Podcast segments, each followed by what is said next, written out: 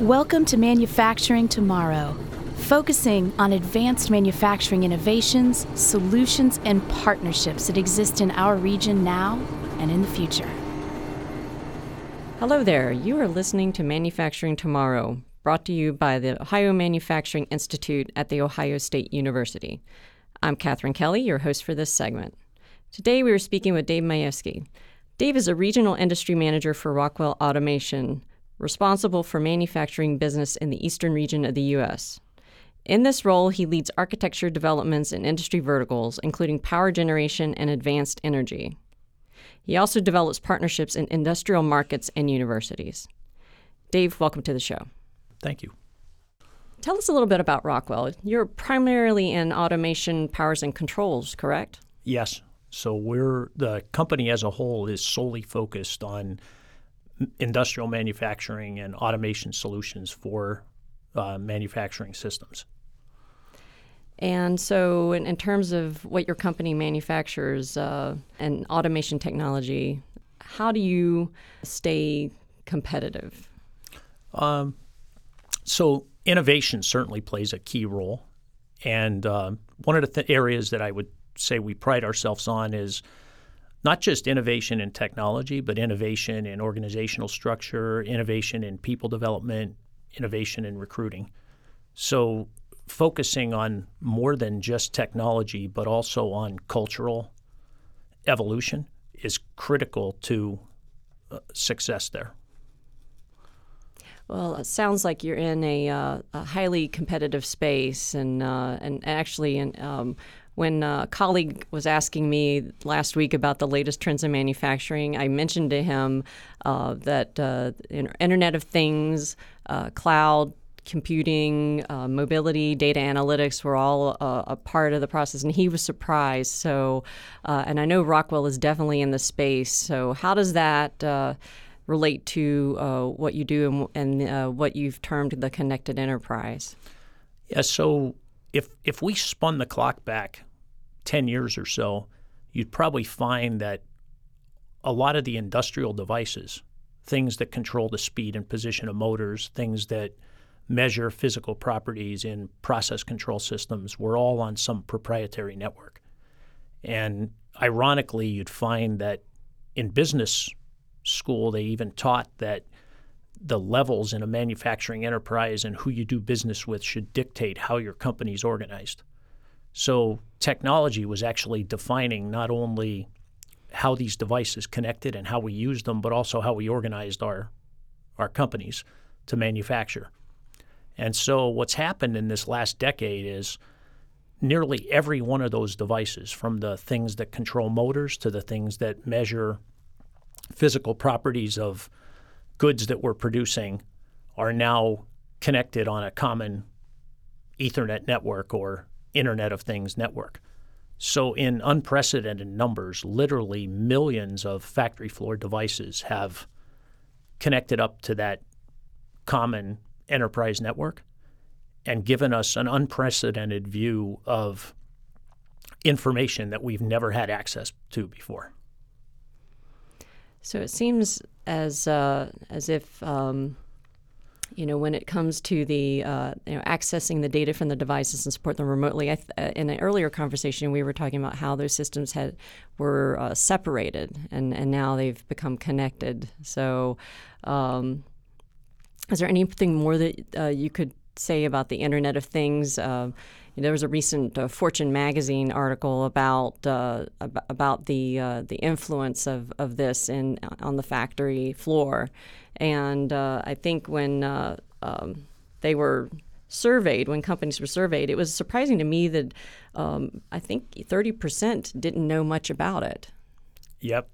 So it, it's really probably one of the largest opportunities and challenges that organizations face today. So, uh, in some regards, security is also at the centerpiece of this. So, in in the good news is every device on your enterprise network is connected to a single network, and you can access it and have the technology capability to access it from anywhere in the world. That's also the bad news. And so In addition to that, I think a lot of the buzzwords that you typically hear that aren't associated with manufacturing today are. So things like big data, mobility, cloud computing, those would be things that you might isolate to IT conversations or um, enterprise level discussions. And now all the things that we use to manufacture products are part of that discussion.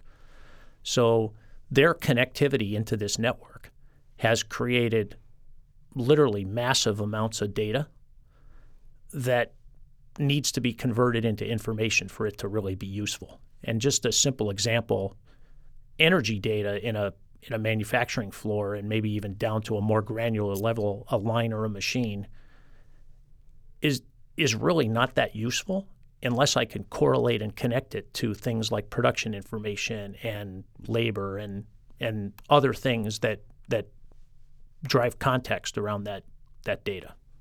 That is definitely something that I've I've seen is is a major issue is having all of that data and not knowing what to do with it. There's just so much data coming in. So um, actually, uh, one I was curious. We we had talked about uh, Rockwell's presence in the Midwest region, and so I wanted to um, get your um, perspective on what do you think are the key features of this region that make it a, a good place to do business. Yeah. So for sure, um, we have a great work ethic and great culture in the area. It's also the heartbeat of manufacturing in North America. And then if you look at the infrastructure that wraps around it, the universities that supply engineers and technical resources and marketing and business and management people into our workforce is really critical. Probably, you know, it wouldn't be any surprise, but Rockwell, but also all of our customers and partners are facing an aging workforce that's retiring.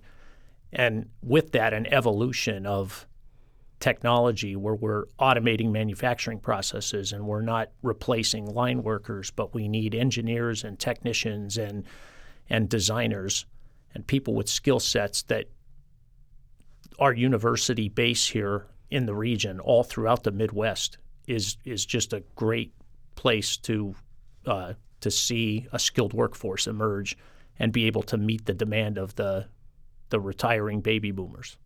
So, what do you think the issue is? Do you think it's a misperception about uh, the way manufacturing works, or uh, I mean, what would you think would be uh, the, the the main issue, if there is one issue? I think it is several. Yeah, I I I believe it's always more complex than a single thing. But if you think about tipping points, I believe that manufacturing's been portrayed as a dirty, stagnant career for a long time, and that's been embedded not only in the kids that are growing up today, but in their parents.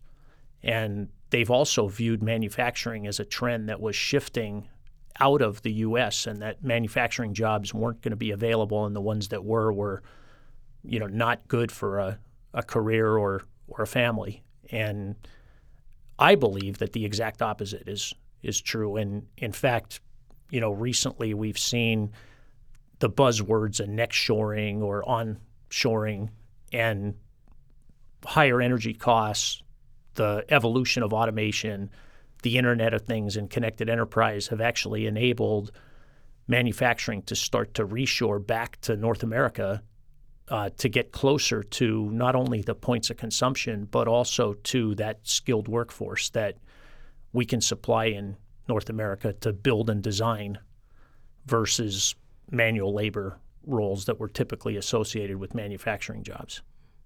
Well, from speaking with you, I can tell you definitely have a passion in this area. So uh, I, I want to ask you, how did you get involved with Rockwell? Uh, hmm.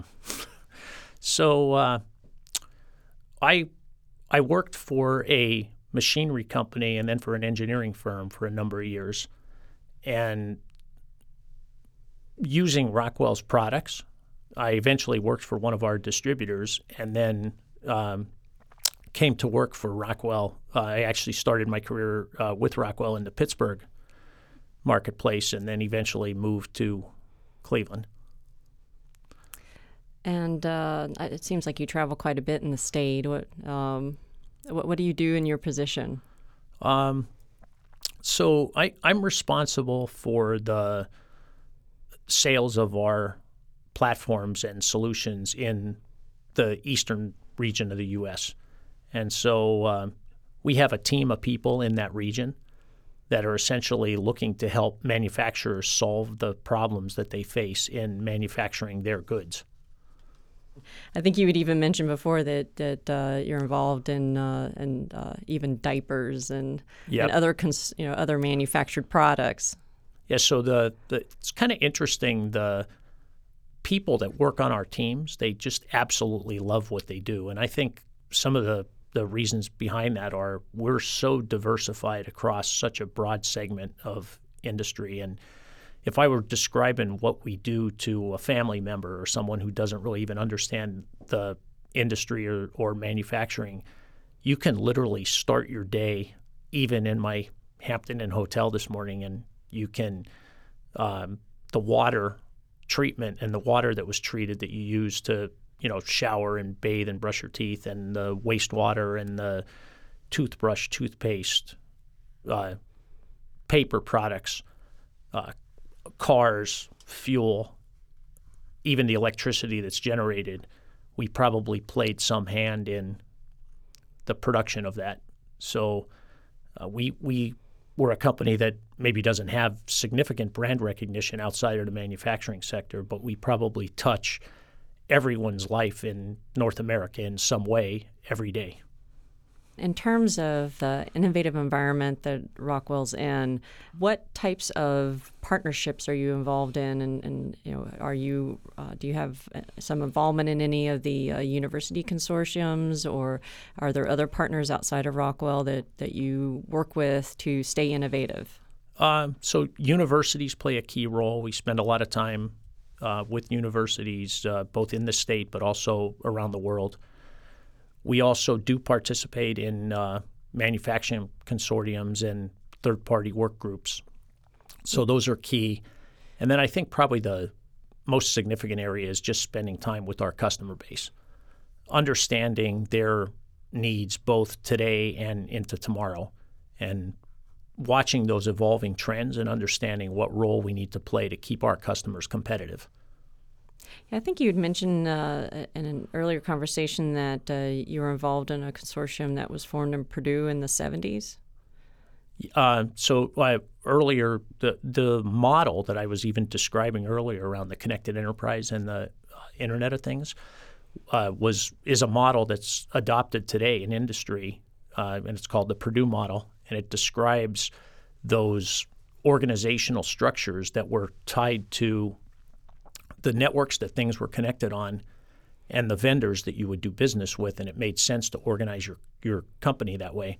I think a lot of the challenges that manufacturers are facing today aren't really as much about technology, they're more about they're victims of technology. And so culturally, there's a clash.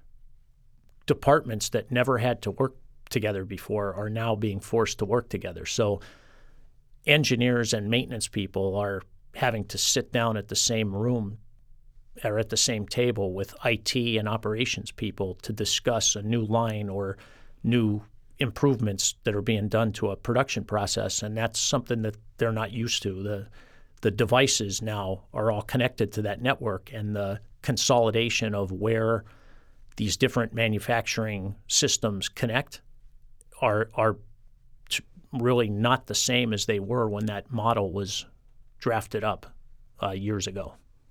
So, in terms of more recent activities, uh, do you have any partnerships with uh, any of the Ohio universities? Given that uh, we're, we're in Ohio right now, I thought I would ask that question. Yeah, so we have uh, uh, partnerships with Ohio State and with Case Western, and also with Kent State University uh, at a, a more official level. But we also participate with almost any of the universities that have some focus on manufacturing and engineering, and we we look to them to uh, not only supply us with talent, but also to see how we can support them in supplying our customers and the manufacturing base in the state.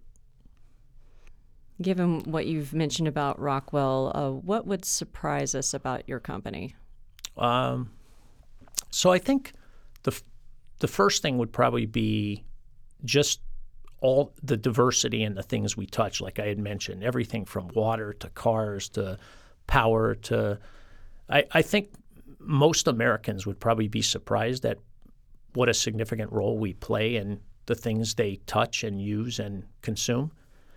The other thing that seems to be a surprise for most of the people in the state is our headquarters are in Milwaukee, but we, the headquarters for our architecture and software business is actually in Mayfield Heights. And so we're a global leader in automation platforms, and the controls and information software solutions are actually headquartered right here just outside of Cleveland. So, in what would be deemed as maybe a Rust Belt market space, we're not only designing but manufacturing high technology solutions from plant floor to software enterprise solutions right here in the state. You employ quite a lot of individuals there, don't you? Yes. So in in our facility in between Mayfield Heights, Twinsburg, and Mayfield Village, so we have three locations that are major manufacturing and engineering design headquarters. We we employ about 2,700 people. That's probably one of the larger employers in that area, isn't it? Um, I would think so. Yes. Mm-hmm. Well, Dave, we've really enjoyed having you on the show, and uh, and thanks again. Yeah, thank you.